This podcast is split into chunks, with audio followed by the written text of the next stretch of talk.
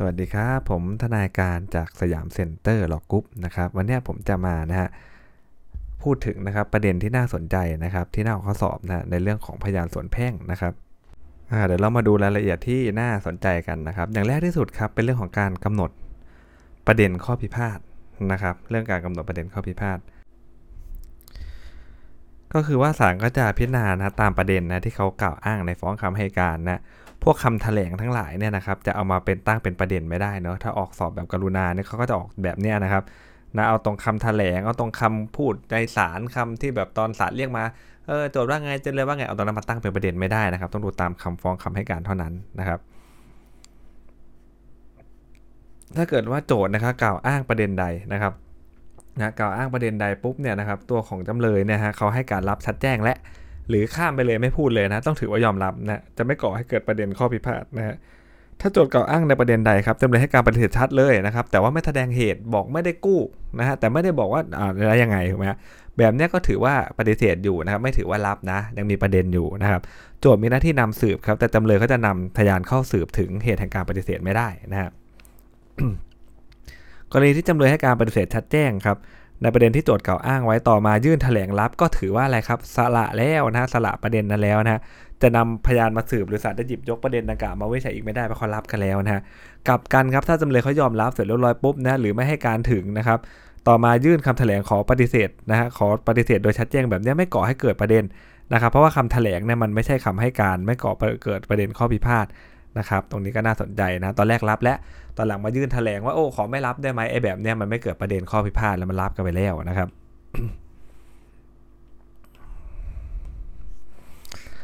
เมื่อกำหนดประเด็นข้อพิพาทแล้วครับคู่ความฝ่ายใดฝ่ายหนึ่งเนี่ยนะครับนำสืบนอกเหนือจากประเด็นข้อพิพาทสามารถรับฟังได้นะตาม 87 อนุหนึ่งเลยนะครับถือว่า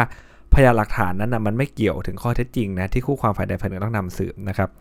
ตัวอย่างก็เช่นนะโจทย์ฟ้องขอให้จำเลยชำระหนี้ครับจำเลยให้การต่อสู้ว่าไม่ได้เป็นหนี้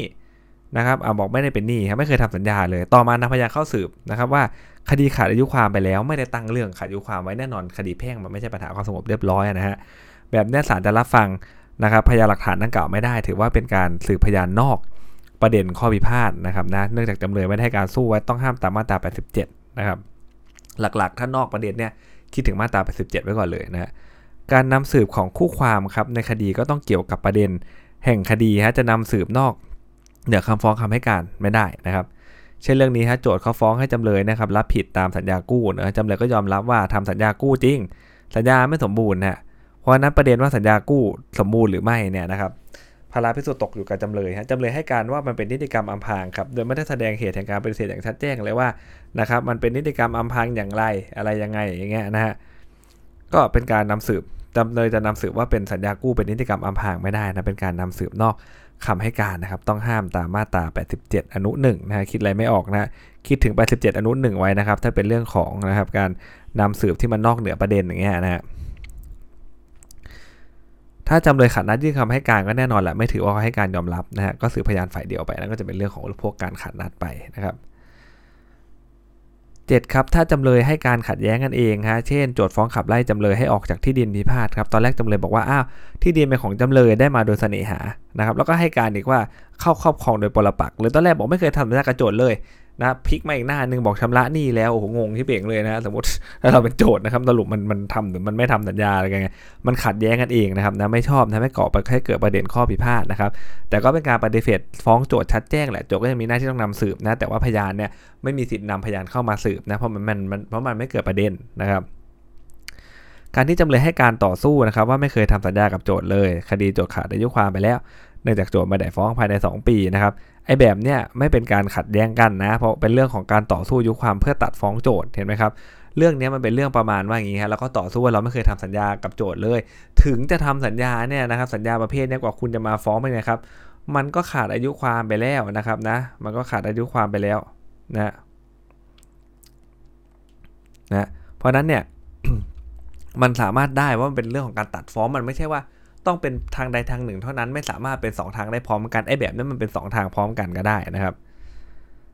ในกรณีที่จำเลยให้การยอมรับในประเด็นที่โจทก์กล่าวอ้างครับแต่ว่าจำเลยในยกข้อต่อสู้ขึ้นใหม่นะโจทย์ไม่มีหน้าที่ต้องให้การนะครับโต้แย้งตามประเด็นคำให้การอีกนะแต่ว่ามีสิทธิ์ที่จะหักล้างได้นะครับนะ แบบนี้นะครับไม่งั้นเดี๋ยวมันจะกลับไปกลับกันมาไม่ต่อไม่จบไม่สิ้นนะฮะเนี่ยเช่นจำเลยต่อสู้ว่านี่ที่ฟ้องเนี่ยระงับไปตามสัญญาปณีประนอมแล้วนะฮะต่อมาเนี่ยจำเลยนำพยานเข้าสืบและโจทมีสิทธิ์นำพยานเข้าสืบผักล้างได้นะและศาลย่อมมีอำนาจวินิจฉัยว่าการทำสัญญาปณีประนอมยอมความเนี่ยนะฮะหรือไม่นะแล้วก็สัญญาปณีประนอมยอมความเป็นโมฆะหรือไม่นะครับ ถ้าเกิดจำเลยให้การต่อสู้ว่าคดีขาดอายุความมันจำเลยก็ต้องบอกให้มันชัดนะครับว่ามันขาดเรื่องอะไร มันนับวันไหนสุดวันไหนต้องชัดเจนนะครับนะถ้าไม่ชัดเจนไม่ก่อให้เกิดประเด็นข้อพิพาทนะครับเป็นให้การคำให้การที่ไม่ชอบด้วยกฎหมายนะฮะโจทย์ก็ไม่ต้องนำสืบว่าคดีโจทย์ไม่ขาดอายุความนะฮะแต่ว่าถ้าจำเลยให้การโดยชัดแจ้งว่าขาดอายุความเรื่องอะไรอายุความเท่าไรศาลก็ต้องวินิจฉัยเฉพาะอายุความที่จำเลยเขา ยกขึ้นต่อสู้เท่านั้นนะครับมันนำมายกเรื่องอื่นวินิจฉัยไม่ได้นะเขาบอกว่าขาดอายุความเท่านี้ศาลเห็นว่าเอ้ยจำเลยยกผิดอายุความจริง ๆ มันอายุความเท่านี้ยกฟ้องโจทย์ไปเลยนะ ตามที่ถูกต้องมันก็ทำไม่ได้ถูกไหมฮะมันก็อารมณ์เดียวกับว่าจำเลยเขาไม่ได้ยกเรื่องอายุความขึ้นต่อสู้ศาลก็ยกเองไม่ได้ก็จะคล้าย ๆกันนะครับในกรณีที่ตัวของจำเลยนะให้การต่อสู้ชัดแจ้งว่าคดีโจทย์ขาดอายุความเรื่องอะไรครับอายุความเริ่มนับตั้งแต่วันไหนนะ ต่อมาโจทย์นำพยานเข้าสืบว่าจำเลยรับสภาพนี้แล้วเนี่ยถือว่ายังนำสืบอยู่ในประเด็นข้อพิพาทนะครับ ไม่นอกประเด็นนะต่อไปนะเป็นเรื่องของภาระการพิสูจน์นะครับ มาตรา 84 ทับหนึ่งนะครับเมื่อกี้เป็นเรื่องของประเด็นข้อพิพาทนะครับคราวนี้พอมันมีประเด็นปุ๊บอะใครมีภาระการพิสูจน์นะหลักนะฮะคลาสสิกเลยก็คือว่าโจทย์กล่าวอ้างโจทย์ก็ต้องนำสืบนะครับ นะโจทย์กล่าวอ้างโจทย์นำสืบโจทย์ฟ้องว่าภรรยาโจทย์เอาประกันไว้นะแล้วก็ตายนะภรรยาโจทย์ได้ตายเพราะถูกงูกัดจำเลยบอกว่าตายเพราะอะไรอะนะถูกเอาวางแผนเอางูพิษมากัดหรือเปล่านี่ตั้งแต่ปี 06 เลยนะเท่ากับว่าจำเลยปฏิเสธฟ้องโจทย์ว่าภรรยาโจทย์ไม่ได้ประสบอุบัติเหตุถูกงูพิษกัดนะเมื่อโจทย์กล่าวอ้างว่าเป็นอุบัติเหตุโจทย์ก็ต้องนำสืบก่อนนะครับหรือว่านะโจทย์เนี่ยฟ้องว่าจำเลยเนี่ยบุกรุกเข้ามาในที่ดินในทำละเมิดนะจำเลยบอกว่าอ้าวที่อยู่ในเขตโฉนด ของจำเลยถ้ากับต่างคนต่างอ้างว่าที่อยู่ในเขตโฉนดของตนนะฮะโจทย์กล่าวอ้างโจทย์ก็มีภาระในการพิสูจน์นะครับ โจทย์ฟ้องเรียกที่ดินคืนจากจำเลยครับ โดยอ้างว่าโจทย์มอบที่ดินให้จำเลยทำกินต่างดอกเบี้ยจำเลยบอกว่าโจทย์ขายแล้วนะฮะเท่ากับว่าอะไรครับเท่ากับว่าจำเลยให้การปฏิเสธฟ้องโจทย์นะไม่ได้ตั้งประเด็นขึ้นมาใหม่นะครับเพราะข้อเท็จจริงว่าโจทย์ขายที่ดินให้กับจำเลยแล้วเนี่ยเป็นเพียงเหตุผลของการปฏิเสธเอง โจทย์ต้องมีหน้าที่นำสืบนะครับ โจทฟ้องให้จำเลยชำระหนี้ตามสัญญาครับจำเลยให้การต่อสู้ว่าสัญญาที่โจทนำมาฟ้องเป็นสัญญาปลอมนะเป็นสัญญาปลอมนะไม่ว่าปลอมได้เหตุไหนนะครับนะเช่นลายมือชื่อปลอมมีการแก้ไขข้อความในสัญญาแท้จริง โดยไม่มีอำนาจนะถือว่าจำเลยปฏิเสธฟ้องโจทนะครับ โจทก็มีภาระในการพิสูจน์นะครับ เรื่องนี้แล้วก็จำไว้เป็นหลักเลยก็ได้นะครับว่า ถ้ามีการฟ้องไปนะแล้วจำเลยเขาให้การว่าสัญญามันปลอมนะสัญญาฉบับเนี่ยสัญญาอะไรก็ตามนะ มันปลอมไม่ว่าเขาจะบอกว่าปลอมเพราะอะไรก็ตามนะโจทย์จะมีภาระในการพิสูจน์เสมอนะเพราะถือว่าจำเลยเนี่ยเขาปฏิเสธฟ้องโจทย์นะครับ โจทย์ฟ้องให้จำเลยครับชำระหนี้ตามสัญญากู้ยืมเงินนะฮะจำเลยก็ให้การว่าจำเลยไม่ได้กู้เลยนะฮะลายมือชื่อก็ไม่ของจำเลยโจทย์มีภาระในการพิสูจน์นะฮะ แม้จำเลยให้การอีกว่ากู้จริงแต่กู้ครั้งอื่นน่ะไม่ใช่ที่กู้กรรมที่โจทย์นำมาฟ้องก็เป็นเพียงเหตุแห่งการปฏิเสธครับยังเป็นการปฏิเสธฟ้องโจทย์โจทย์มีภาระในการพิสูจน์อยู่นะฮะต่อไปนะอายุความเนี่ยมันไม่ใช่สภาพแห่งข้อหานะอันนี้เป็นkeyword เลยนะอายุความไม่ใช่สภาพแห่งข้อหาที่โจทก์จะต้องบรรยายมาในคำฟ้องว่าคดีไม่ขาดอายุความนะแม้ปรากฏจากในคำบรรยายฟ้องว่าสิทธิเรียกร้องที่โจทก์นำมาฟ้องเนี่ยได้ล่วงเลยกำหนดอายุความไปแล้วศาลก็จะยกฟ้อง ทันทีไม่ได้นะครับนะเพราะอายุความเนี่ยไม่ใช่สภาพแห่งข้อหานะครับนะนะครับอายุความไม่ใช่สภาพแห่งข้อหานะครับ จึงเป็นเรื่องที่จำเลยจะต้องยกปัญหาเกี่ยวกับอายุความเนี่ยเป็นข้อต่อสู้ให้มีประเด็นข้อพิพาทนะครับ การที่โจทก์นำคดีมาฟ้องเนี่ยเท่ากับเป็นการที่โจทก์เยื่อกล่าวอ้างอยู่แล้วว่าโจทย์ยื่นภายในอายุความนะฮะหรือมีเหตุตามกฎหมายที่ทำให้คดีโจทย์ไม่ขาดอายุความ โจทย์จึงมีสิทธินำคดีมาฟ้องนะฮะดังนั้นภาระในการพิสูจน์เพื่อให้เห็นว่าคดีไม่ขาดอายุความก็เลยตกอยู่ที่โจทย์นะฮะ นะเพราะนั้นเนี่ยถ้าเขาสอบถามเรื่องนี้เขาอาจจะถามว่าเออตัวของโจทย์เนี่ยตอนยื่นฟ้องเนี่ยนะครับก็ไม่ได้พูดถึงเรื่องอายุความนะฮะจำเลยก็บอกว่าเอ้ยวันนี้ไม่ได้พูดเรื่องถึงเรื่องอายุความนะครับ ก็ไม่ชอบหรือว่าศาลจะไปยกฟ้องทันทีก็ได้นะศาลยกฟ้องก็ยกฟ้องไม่ได้ มันต้องรอจำเลยเข้ามาดูเออเข้ามาดูก่อนว่าเขาจะสู้หรือเปล่านะครับนะแต่ถ้าเกิดสมมุติว่าเป็นประเด็นข้อพิพาทว่าคดีขาดอายุความหรือไม่เนี่ยนะครับ การที่เราก็ต้องตอบว่าการที่โจทย์เขานำคดีมาฟ้องเนี่ยถ้าเกับเป็นการที่เขา a p p r o v ยืนยันไปในตัวแล้วแหละว่าคดีเขาไม่ขาดอายุความเขามีภาระในการจะต้องพิสูจน์นะฮะโจทย์ฟ้องเรื่องค่าเสียหายจากจำเลยครับไม่ว่าทางละเมิด หรือฟ้องเบี้ยปรับนะฮะจากการผิดสัญญาเนี่ยโจทย์จะต้องนำสืบให้ได้นะครับ ว่าได้รับความเสียหายอย่างไรบ้างนะนะครับเพื่อให้ได้ค่าเสียหายนะฮะเนื่องจากการถูกทำละเมิด หรือเบี้ยปรับตามสัญญาที่กำหนดไว้นะครับ ถ้าเกิดโจทย์ไม่นำสืบนะศาลชอบที่จะพิจารณาให้ตามสมควรเห็นไหมฮะแม้ว่าจะไม่นำสืบเรื่องค่าเสียหายเนี่ยศาลก็พิจารณาได้นะครับตามสมควรนะครับ รื่องนี้ก็ค่อนข้างจะเยี่ยมนะฮะวันนั้นถ้าข้อสอบบอกว่าอะไรครับ โจทย์เนี่ยมีภาระในการพิสูจน์เรื่องค่าเสียหาย แต่โจทย์ไม่นำพยานเข้าสืบนะครับ และศาลก็เลยอะไรฮะไม่กำหนดให้เลยศาลก็เลยยกฟ้องไปเลยอะไรเงี้ยถามว่าชอบไม่ชอบคำตอบคือไม่ชอบนะครับศาลก็ต้องพิจารณากำหนดให้ตามสมควรนะครับนะเพราะว่าโจทย์เรียกค่าเสียหายไปนะฮะนั่นไม่ว่าทางละเมิดหรือฟ้องเบี้ยปรับก็ดีนะจากการผิดสัญญาต้องนำสืบไปได้ว่าเสียหายอย่างไรบ้างนะครับ เพื่อให้ได้ค่าเสียหายเนื่องจากการถูกทำละเมิด หรือเบี้ยปรับนะหากโจทย์ไม่พิสูจน์ถึงความเสียหายดังกล่าวศาลชอบที่จะพิจารณาให้โจทย์ตามสมควรนะต่อไปเป็นกรณีที่ในข้อสอบเกิดขึ้นบ่อยๆเลยนะก็คือว่าการที่จำเลยเขาเนี่ยยอมรับข้อเท็จจริง ตามที่โจทย์กล่าวอ้างแล้วแหละนะเขายอมรับนะแต่เขายกข้อเท็จจริงขึ้นมาใหม่ ยอมรับแต่ยกใหม่นะภาระการโทษตกอยู่กับจำเลย โดยมากมันจะเป็นเรื่องประมาณนี้ฮะนะครับจำเลยเขาบอกว่าทำบันทึกข้อตกลงให้โจทย์จริง แต่สู้ว่าถูกข่มขู่เห็นไหมฮะแบบเนี้ยหรือว่าสู้ว่าสำคัญผิด เนี่ยเขายอมรับนะที่โจทย์บอกว่าเขาทำเขาก็ยอมรับครับ แต่ที่ทำเพราะจุดจุดจุดเห็นไหมเป็นการยอมรับข้อเท็จจริงที่โจทย์กล่าวอ้างแต่ยกข้อเท็จจริงขึ้นมาใหม่ภาระการพิสูจน์มันก็เลยตกอยู่กับจำเลยนะฮะหรือว่าโจทย์ฟ้องว่าจำเลยผิดสัญญาเช่าซื้อครับจำเลยก็รับว่าผิดสัญญาจริงอะนะผิดสัญญาจริง แต่สัญญาเช่าซื้อเป็นโมฆะเนี่ยเพราะจำเลยก็เป็นคนต่างด้าวนี่นะครับสำคัญผิดในสาระสำคัญด้วยนะก็ว่าไปมาตรา156 อะไรเงี้ยนะครับจำเลยก็มีหน้าที่ในการนำสืบนะครับจะไม่ให้โจทย์นำสืบไม่ได้นะฮะ หรือว่าโจทย์เนี่ยฟ้องให้จำเลยรับผิดในฐานะผู้ขนส่งทำให้เรือจมนะจำเลยบอกว่าเรือจมเพราะเหตุสุดวิสัยนะครับมันจมจริงแต่มันจบจมเพราะเหตุสุดวิสัยนะก็เป็นการกล่าวอ้างข้อเท็จจริงขึ้นมาใหม่ให้พ้นจากความรับผิดนะภาระการพิสูจน์ก็ตกอยู่กับจำเลยนะหรือว่าโจทย์ฟ้องขอให้จำเลยชำระหนี้ตามสัญญาประกันนะจำเลยก็ยอมรับว่าเออทำสัญญาจริง แต่ที่จำเลยไม่ต้องรับผิดเพราะมันเข้าข้อยกเว้นเห็นไหมยอมรับยอมรับว่าทำจริงแต่ยกข้อเท็จจริงขึ้นมาใหม่นะว่าเออมันมีข้อยกเว้นนะจำเลยก็ต้องมา มีหน้าที่ในการนำสืบว่ามันข้อไหนล่ะนะชี้ให้ศาลท่านเห็นนะครับ อีกเรื่องหนึ่งฮะเนี่ยจำเลยให้การว่านะครับจำเลยเนี่ยกู้เงินจากโจทย์จริงนะฮะแต่กล่าวอ้างข้อเท็จจริงขึ้นใหม่ว่าจำเลยเนี่ยรับเงินกู้ไปเพียงล้านห้าเอง แต่สัญญามันระบุไว้ตั้ง 2 ล้านกว่าบาทเนื่องจากโจทย์เนี่ยคิดดอกเบี้ยเกินอัตรานะครับนะนิติกรรมการกู้การกู้ยืมเงินนะสัญญาจำนองจึงตกเป็นโมฆะพระพิสุทธิ์ย่อมตกอยู่แก่จำเลยนะครับ ยอมรับและยกข้อเท็จจริงขึ้นมาใหม่นะฮะ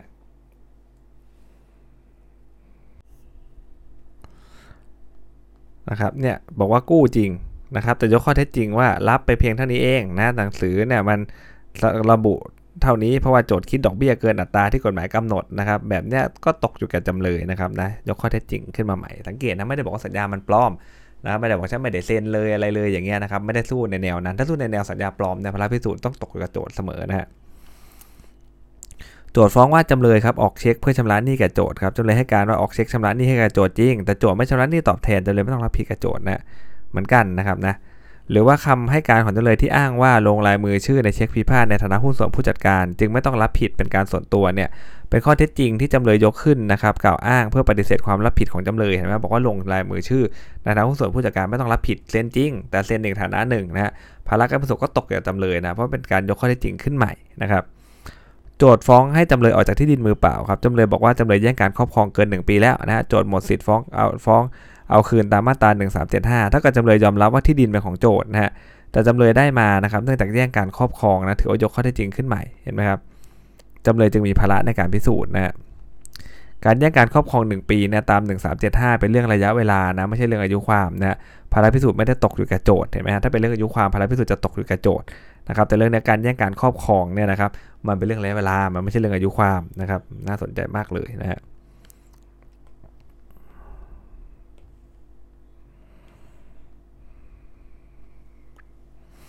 โจทย์ฟ้องให้จำเลยรับผิดตามสัญญาครับจำเลยยอมรับว่าได้ทำสัญญาจริงนะฮะแต่ว่ามันมีการแปลงหนี้ใหม่แล้วก็แน่นอนแหละอันนี้เป๊ะเลยนะฮะตกอยู่กับจำเลยนะฮะพละการพิสูจน์นะฮะ โจทย์ฟ้องว่าจำเลยกู้ยืมเงินตามสัญญากู้นะมอบนสสามไว้ให้เป็นประกันเรียบร้อยแล้วอย่างเงี้ยจำเลยบอกว่ากู้จริงอะแต่เปลี่ยนสัญญากู้ใหม่กันทั้งสองครั้งนะถ้าเกิดจำเลยอ้างว่าได้มีการแปลงหนี้ใหม่นะครับโจทย์ไม่มีสิทธิ์นำสัญญาเดิมมาฟ้องนะครับจำเลยก็มีภาระการพิสูจน์ว่าเออสรุปแปลงหนี้ใหม่กันจริงหรือไม่อย่างไรนะฮะ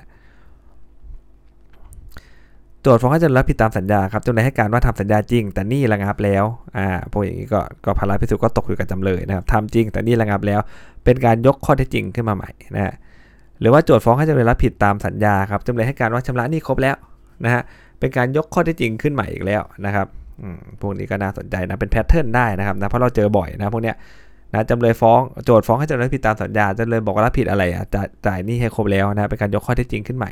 จำเลยก็มีภาระในการพิสูจน์ว่าเออจ่ายหนี้ครบไปแล้วอะไรยังไงนะครับ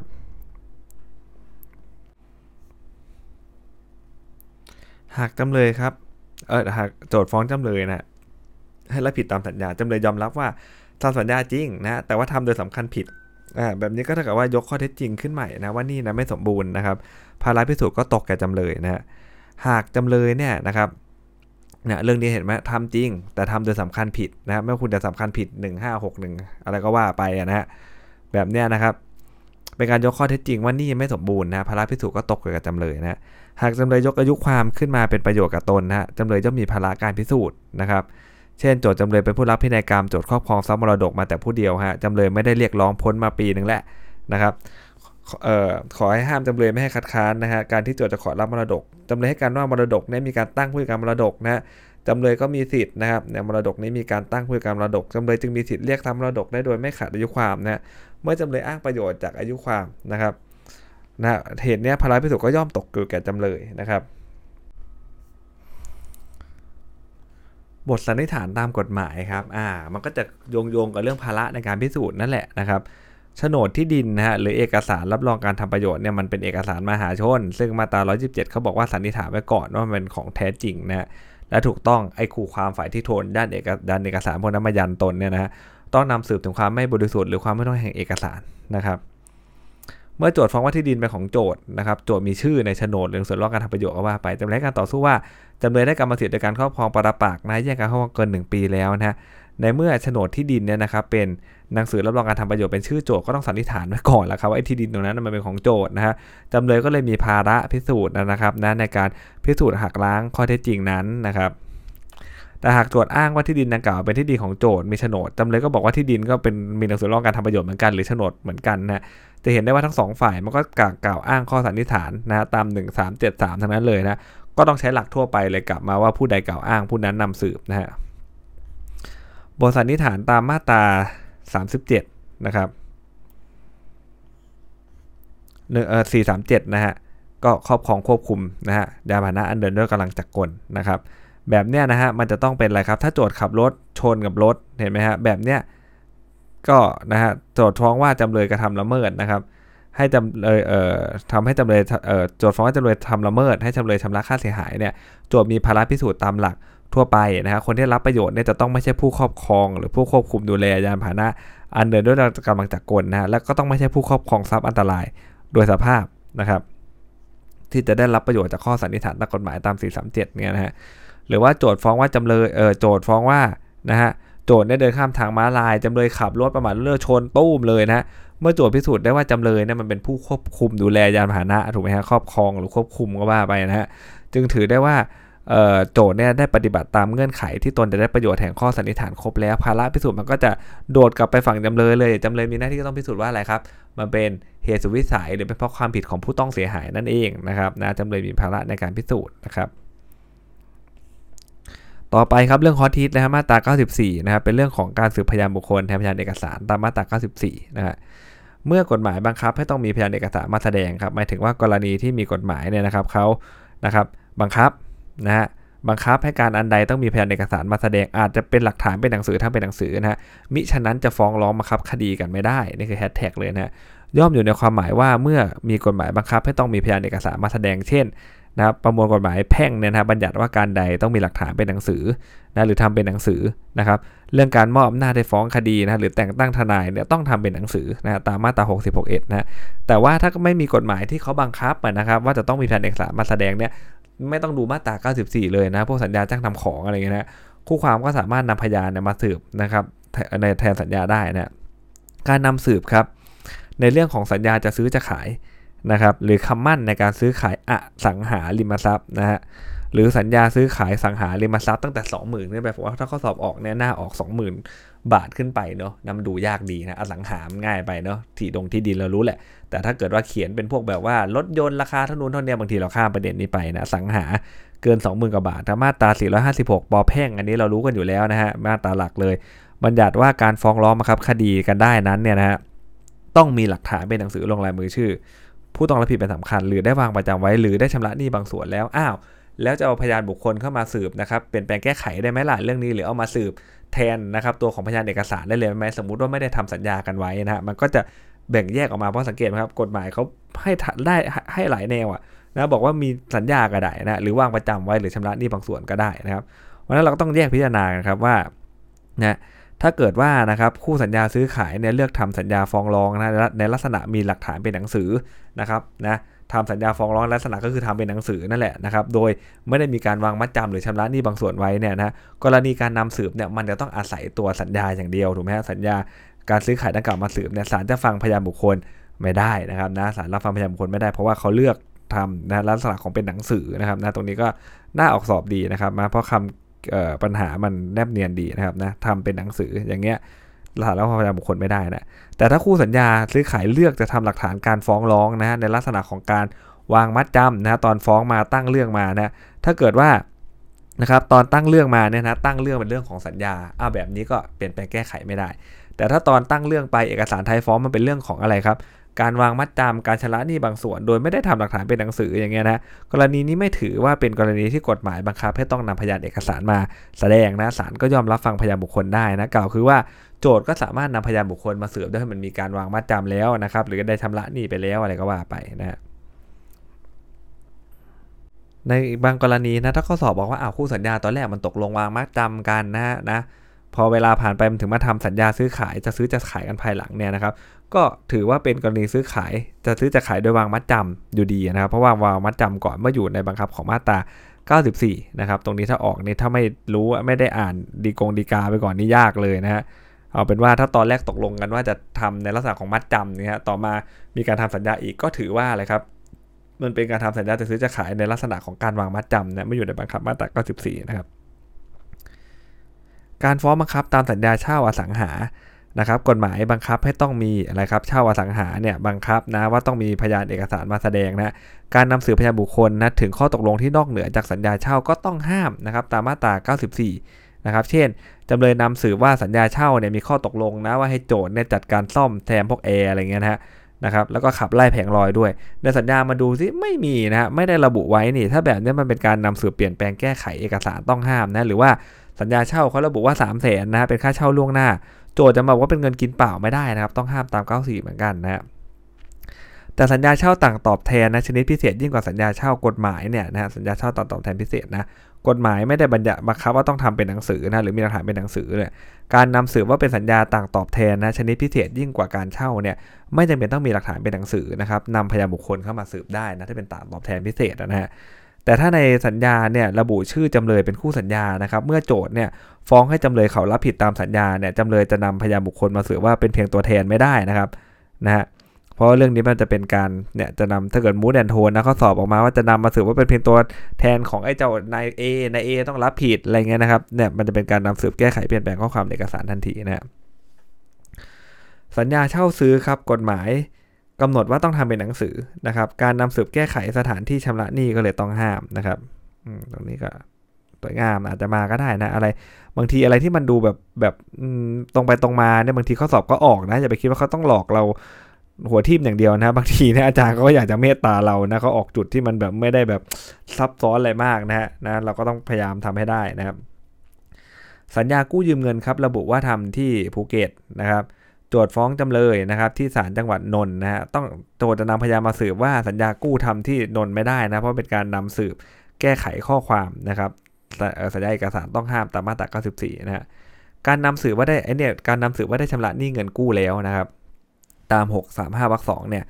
บังคับนะว่าต้องมีหลักฐานเป็นหนังสือนะจึงเป็นกรณีที่กฎหมายเขาบังคับให้ต้องมี พยานเอกสารมาแสดงนะครับ แต่กรณีเนี่ยใช้กับการชำระหนี้ด้วยเงินสด และการชำระต้นเงินเท่านั้นนะถ้าจำเลยต่อสู้ว่าได้ชำระหนี้ด้วยของอย่างอื่น เช่น เช่นอะไรครับยุคนี้โอนเงิน ถูกไหมฮะโอนเงินเดี๋ยวนี้มันไม่ค่อยมีใครไปชำระด้วยเงินสดแล้วนะตรงนี้ดีกาผมให้ดีกา8ดาวไปเลยนะดีมากเลยนะครับเรื่องนี้ก็คือว่า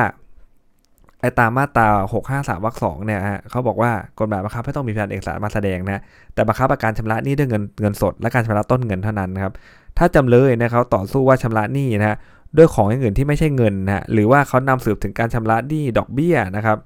ไม่ใช่ต้นเงินนะครับจำเลยนำพยานบุคคลเนี่ยมาสืบแทนเอกสารได้ไม่ต้องห้ามเลย เทนจำเลยเขาบอกว่าเฮ้ยการชำระหนี้เนี่ยนะครับมันโอนด้วยโอนมือถือไปอะกดโอนเงินไปนะเป็นการชำระหนี้อย่างอื่นนะครับนะเราต้องใช้คำนี้เลยนะชำระหนี้ด้วยการโอนเงินมือถือเป็นการชำระหนี้อย่างอื่นครับชำระหนี้โดยอะไรก็ตามโดยขอสารโดยเช็คอะไรก็ว่าไปนะแต่ผมว่าข้อสอบจะออกนะออกเรื่องการชำระด้วยการโอนเงินนะฮะแน่นอนแหละว่าทางโจทย์เขาต้องบอกเฮ้ยนี่มันเป็นการนำสืบเปลี่ยนแปลงนี่ว่านะครับนะหรือว่ามันเป็นกรณีที่กฎหมายเขาบังคับให้ต้องมีพยานเอกสารมาแสดงนี่นะคุณจะเอาเรื่องนี้มา เออคุณจะมากล่าวอ้างได้ยังไงอะไรเงี้ยนะครับจะนำสืบเปลี่ยนแปลงแก้ไขข้อความในเอกสารได้ยังไงคำตอบก็คือว่าสามารถทำได้นะครับนะเพราะว่ามันเป็นการเอ่อชำระหนี้นะครับโดยการโอนเงินเป็นการชำระหนี้อย่างอื่นนะครับไม่ได้เป็นการชำระหนี้นะครับด้วยเงินสดและชำระต้นเงินที่กฎหมายบังคับว่าต้องมีพยานเอกสารมาแสดงนะเนี่ยนะครับการนำสืบว่าได้ชำระเงินกู้ไปแล้วนะฮะชำระหนี้เงินกู้ไปแล้วเนี่ยเป็นการนำสืบว่านี่ระงับแล้วตาม 653วรรคสองบังคับว่าต้องมีฐานเป็นหนังสือนะครับ แต่ว่าถ้าเป็นหนี้อย่างอื่นที่มันไม่ใช่หนี้เงินกู้นะฮะจะไม่อยู่ใต้บังคับมาตรา 653วรรคสองนะครับดังนั้นถ้าเป็นหนี้อย่างอื่นเนี่ยจำเลยนำสืบว่าหนี่ระงับไปแล้วหมายว่าเป็นแปลงหนี้ใหม่ชำระหนี้แล้วปลดหนี้แล้วจำเลยก็นำพยานบุคคลมาสืบได้ไม่ได้ต้องห้ามแต่อย่างใดเลยนะครับ ซึ่งนะครับ ตัวของสัญญานะที่กฎหมายนะบังคับว่าจะต้องทำเป็นหนังสือครับหรือมีหลักฐานเป็นหนังสือระบุเวลาชำระหนี้ส่วนที่เหลือไว้แล้วอย่างเงี้ยนะ คู่ความจะนำพยานบุคคลมาสืบแก้ไขเวลาชำระหนี้ที่เหลือไม่ได้นะต้องห้ามครับแต่ถ้าในสัญญาไม่ได้กำหนดเวลาชำระหนี้เลยนะครับไม่รู้ว่าชำระหนี้เมื่อใดยังไงคู่ความก็ย่อมนำพยานนะมาสืบไปเห็นได้ว่าเฮ้ยกำหนดเวลาชำระหนี้ที่เหลือเพื่อความชัดเจนของสัญญาได้นะครับก็ต้องดูว่าไอ้เวลาชำระหนี้ที่เหลือเนี่ยมันระบุชัดเจนหรือยังนะถ้ามันมีการระบุเอาไว้ชัดเจนอยู่แล้วอย่างเงี้ยนะครับ ก็จะมานะครับนำสืบแก้ไขเวลาไม่ได้นะครับ เพราะมันเป็นการนำสืบเปลี่ยนแปลงแก้ไขข้อความตามเอกสารเนอะแต่ถ้าไม่ได้กำหนดเวลาชำระหนี้ไว้ส่วนที่เหลือไม่รู้ว่าชำระหนี้เมื่อไรไอ้เนี่ยเอาบุคคลมาสืบได้อยู่แล้วนะครับว่ากำหนดเวลาที่เหลือเนี่ยสรุปแล้วมันเท่าไหร่ให้ชัดเจนมากขึ้นนะครับไม่ถือว่าเป็นการเปลี่ยนแปลงแก้ไขข้อความในเอกสารนะการสืบเพื่อเปลี่ยนแปลงข้อตกลงนะครับในสัญญาซื้อขายที่ดินนะต้องห้ามนะครับนะเช่นสัญญาซื้อขายระบุว่านะครับขายเฉพาะส่วน ชั้นสืบพยานมาบอกเเขาขายทั้งแปลงอ้าวในสัญญามาเฉพาะส่วนนี่ถูกไหมถือว่าเป็นการสืบพยานบุคคลเนี่ยเพิ่มเติมนะครับนะเพิ่มเติมพยานเอกสารอันนี้ก็ต้องห้ามตามมาตรา 96 นะฮะสัญญาซื้อขายที่ดินครับกำหนดว่ามีการส่งมอบที่ดินนะฮะในวันทำสัญญาได้ชำระราคาที่ดินไปครบแล้ว แต่ไม่มีข้อตกลงว่าจะไปจดทะเบียนกันในวันหน้านะ นะทำให้มันเป็นโมฆะเลยนะครับ คู่ความก็จะนำสัญญาดังกล่าวมาฟ้องแล้วนำสือว่าเอ้ยจริงๆมีข้อตกลงด้วยวาจาให้ไปจดทะเบียนโอนที่ดินกันวันหลังแบบนี้ไม่ได้นะเป็นการสืบนะเพิ่มเติมข้อความในเอกสารนะครับ ตรงนี้ก็น่าสนใจนะบางทีนะอาจจะดูไม่ต้องยากเท่าไหร่หรอกนะครับ แต่ว่าเวลาออกเรื่องเนี้ยถ้าเราเบอร์เบอร์งงๆอยู่ก็พลาดได้เหมือนกันนะฮะ นะพวกสัญญาซื้อขายที่ดินที่มันเสร็จเด็ดขาดและนะครับไม่มีเจตนาไปจดทะเบียนมันเป็นโมฆะอย่างเงี้ยนะครับเป็นโมฆะปุ๊บเนี่ยแน่นอนมันเป็นกรณีที่กฎหมายบังคับว่าต้องมีพยานเอกสารมาแสดงนะเป็นนำสืบพยานบุคคลว่าอ๋อจริงๆตกลงได้วาจาว่าให้ไปจดทะเบียนกันวันหลังมันก็ไม่ได้แล้วนะครับในการนำสืบเพิ่มเติมข้อความเอกสารนะสัญญาซื้อขายทรัพย์สินนะที่มีมูลค่าในสองหมื่นขึ้นไปนะหรือสัญญาซื้อขายอสังหาริมทรัพย์ หรือสัญญาจะซื้อจะขายนะฮะระบุว่าได้ชำระราคาเรียบร้อยแล้วนะฮะ ผู้ขายหรือผู้ให้เช่าเนี่ยจะสืบว่าผู้ซื้อหรือผู้เช่าเนี่ยยังไม่ชำระราคาไม่ได้เห็นไหมสัญญาซื้อขายทรัพย์สินตั้งแต่ 20,000 ขึ้นไปนะครับหรืออสังหาเนี่ยมันระบุไว้แล้วว่ามันชำระราคาไว้ครบถ้วนแล้วเนี่ยนะจะผู้ขายเนี่ยจะมาบอกว่าจริงๆ ยังไม่ชำระราคาไม่ได้นะถ้าในสัญญานะครับบังคับว่าต้องทำเป็นหนังสือไม่ได้บอกว่าฝ่ายใดออกค่าธรรมเนียมนะตามกฎหมายต้องออกกันคนละครึ่งนะคู่ความจะนำพยานบุคคลมา ว่าเฮ้ยอีกฝ่ายตกลงด้วยวาจาให้อีกฝ่ายเป็นคนออกไม่ได้นะเพราะตามกฎหมายต้องออกคนละครึ่งนะฮะ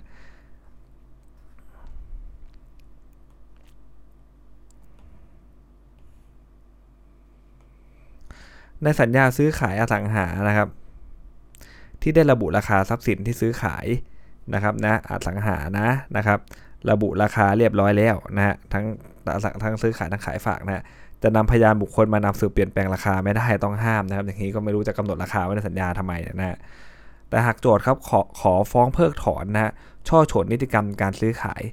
นะครับ สัญญาระหว่างจำเลยทั้งสองฮะซึ่งในสัญญาซื้อขายระบุไว้7 0 0 0 0นนะครับจำเลยจะมาบอกว่าอะไรครับ จริง ๆ แล้วเนี่ยมันล้านหนึ่งแต่ที่ระบุ7 0 0 0 0นไม่อยากเสียภาษีเยอะนะนะครับไม่ได้ซื้อในราคาต่ำกว่าท้องตลาดเลยจะมาเพิกถอนไอการช่อฉนได้ยังไงนะแบบเนี้ยนะครับ จำเลยทั้งสองแนะนำพยานบุคคลมาสืบได้ เพราะว่ามันไม่ใช่การสืบเพื่อบังคับ ตามสัญญาซื้อขายนะครับ ตรงนี้ก็สวยงามนะไม่ได้สืบเพื่อจะบังคับตามสัญญาซื้อขายเลยแต่เป็นการนำสืบผักล้างข้ออ้างของโจทย์เขานะฮะ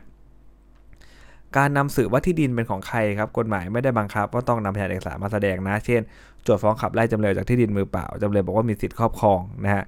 นะจำเลยซื้อดินจากโจทย์แล้วนะให้โจทย์ครอบครองแทนจำเลยนำพยานบุคคลได้นะมาสืบได้นะครับ ไม่ต้องห้ามต่ำ94นะฮะ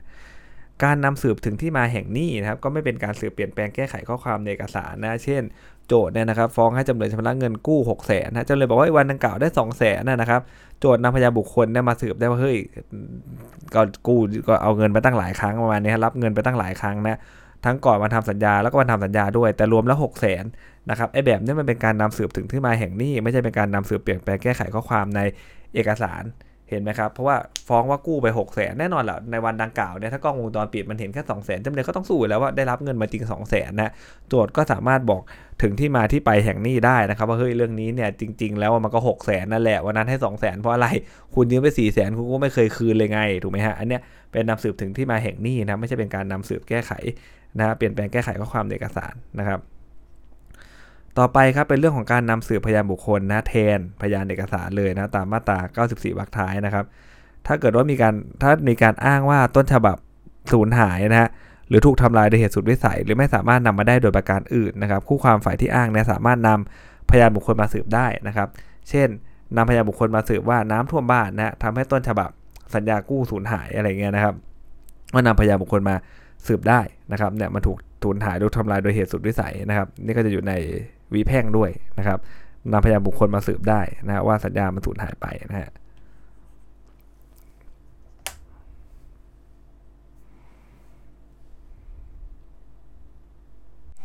อีกจุดหนึ่งที่น่าสนใจนะครับ เช่นอะไรฮะ เมื่อจำเลยให้การต่อสู้ว่าเอกสารที่โจทย์นำมาฟ้องเป็นเอกสารปลอม แน่นอนว่าจำเลยแนะนำพยานมานำสืบได้ว่าปลอมนะครับ เพราะว่าก็เหมือนว่าเอกสารนั้นปลอมเนี่ยมันก็จะเป็นข้อยกเว้นตามมาตรา 94 นะฮะ อย่างไรก็ตามครับเรื่องนี้ถ้าออกข้อสอบนะเขาอาจะออกว่าจำเลยให้การว่านะครับชำระหนี้แล้วครับเมื่อมีการสืบพยานจำเลยนับกับนำพยานมานำสืบว่าเป็นเอกสารปลอมแม้ว่าไม่ต้องห้ามตามมาตรา94ครับแต่เป็นการนำสืบนอกเหนือจากคาให้การนะฮะต้องห้ามรับฟังเป็นพยานหลักฐานนะครับตามมาตรา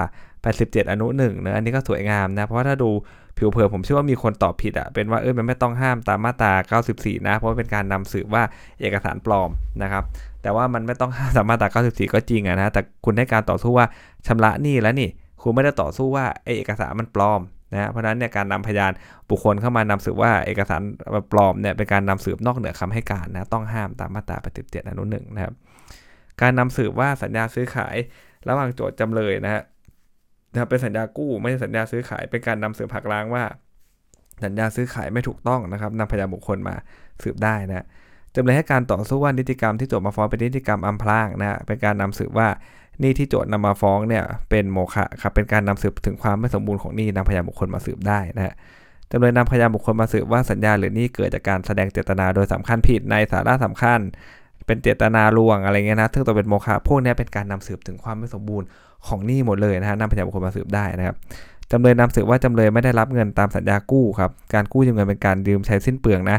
กู้นี่จะสมบูรณ์ต่อเมื่อมีการส่งมอบเงินที่กู้ยืมครับการได้รับเงินหรือไม่เป็นความสมบูรณ์ของหนี้เห็นไหมฮะเรื่องนี้เนี่ยนะครับมันจะเป็นข้อที่น่าสนใจมากเลยเพราะมันจะแตกต่างจากสัญญาทั่วๆไปนะครับ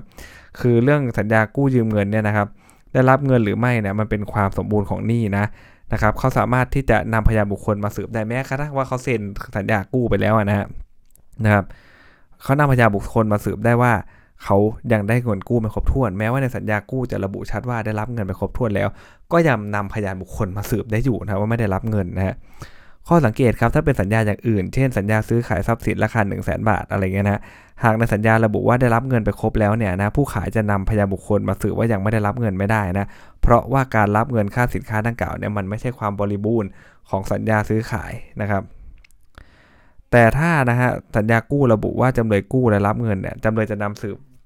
จะนำสืบว่าจำเลยไม่ได้เป็นผู้กู้และรับเงินเป็นคนอื่นเป็นผู้รับแทนไม่ได้นะครับ อย่างเช่นว่า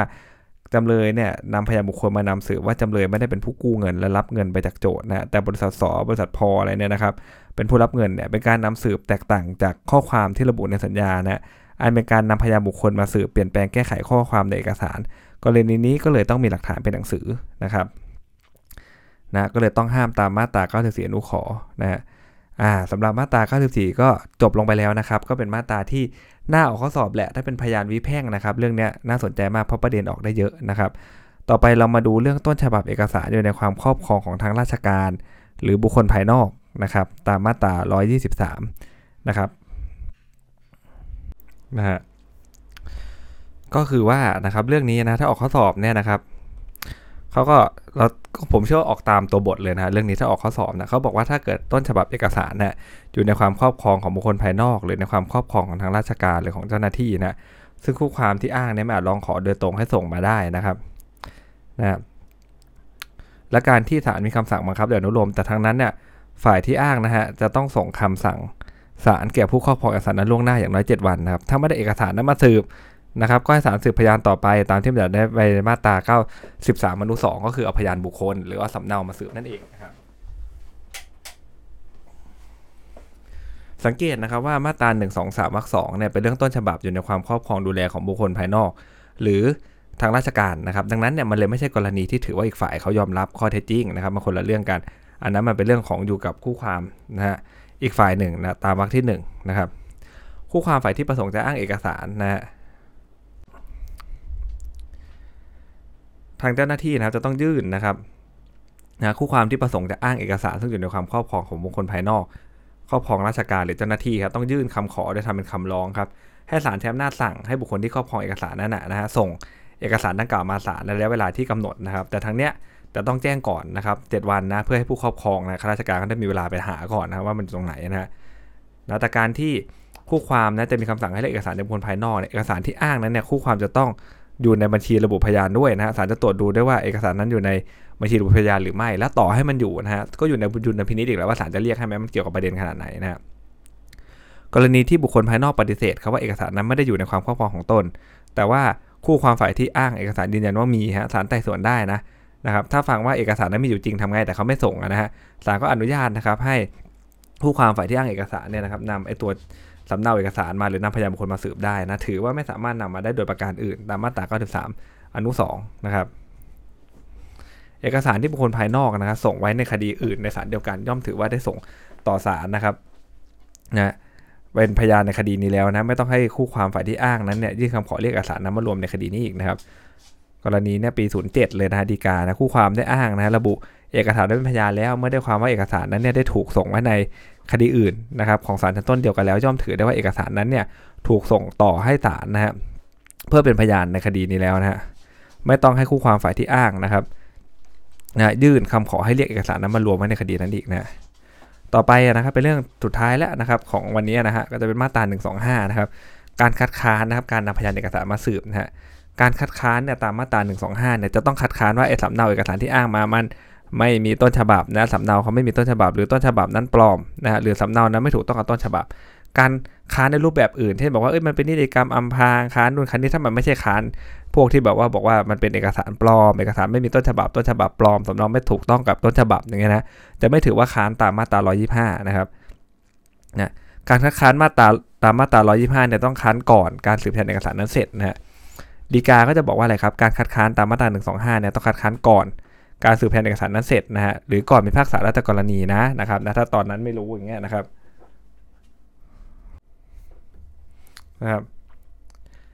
เรื่องนี้นะฮะจะต้องสืบนะฮะแต่ว่าการที่จำเลยเนี่ยเขาได้รับนะครับสำเนาภาพถ่ายซึ่งเป็นเอกสารที่แนบมาพร้อมฟ้องแล้วนะครับแล้วจำเลยไม่ได้โต้แย้งคัดค้านเนี่ยและไม่ขออนุญาตให้คัดค้านภายหลังการกำหนดเวลาดังกล่าวนะถือได้ว่าจำเลยยอมรับการมีอยู่ของต้นฉบับความถูกต้องแท้จริงนะแล้วก็ยอมรับได้วยว่าสำเนา มันตรงกับต้นฉบับนะรับ 3 อย่างเลยนะฮะ ศาลก็จะมีอำนาจรับฟังสำเนาเอกสารดังกล่าวแทนต้นฉบับได้โดยโจทย์ไม่ต้องขออนุญาตก่อนตามมาตรา 93 นะครับ การคัดค้านตามมาตรานี้นะครับ กฎหมายไม่ได้กำหนดแบบไว้ฮะคำคัดค้านจะมาพร้อมคำให้การของจำเลยก็ได้ครับถ้าจำเลยยื่นคำให้การปฏิเสธชัดแจ้งว่าไม่ได้ทำสัญญากับโจทย์เลยนะฮะก็ถือว่าเป็นการคัดค้านถูกต้องแท้จริงของเอกสารแล้วเห็นไหมครับศาลรับฟังสำเนาเอกสารนั้นไม่ได้นะครับเว้นแต่จะเข้าข้อยกเว้นอื่นๆนะครับตามมาตรา 93 นะฮะคดีที่จำเลยขัดนัดยื่นคำให้การเนี่ยและไม่ได้ยื่นคำให้การมาภายในเวลาที่ศาลกำหนด ถือว่าจำเลยไม่ได้คัดค้านนะครับศาลรับฟังสำเนาเอกสารได้นะเรื่องนี้จำเลยเขาขัดนัดยื่นคำให้การเนาะนะครับ ก็ถือได้ว่าจำเลยเขาไม่ได้คัดค้านศาลก็รับฟังสำเนาได้เลยนะครับอ่าสำหรับในพยานแพ่งนะครับ ก็มีรายละเอียดที่น่าสนใจอยู่เพียงเท่านี้นะครับ เดี๋ยวพบกันใหม่ในเรื่องของพยานอาญานะครับสำหรับวันนี้สวัสดีครับ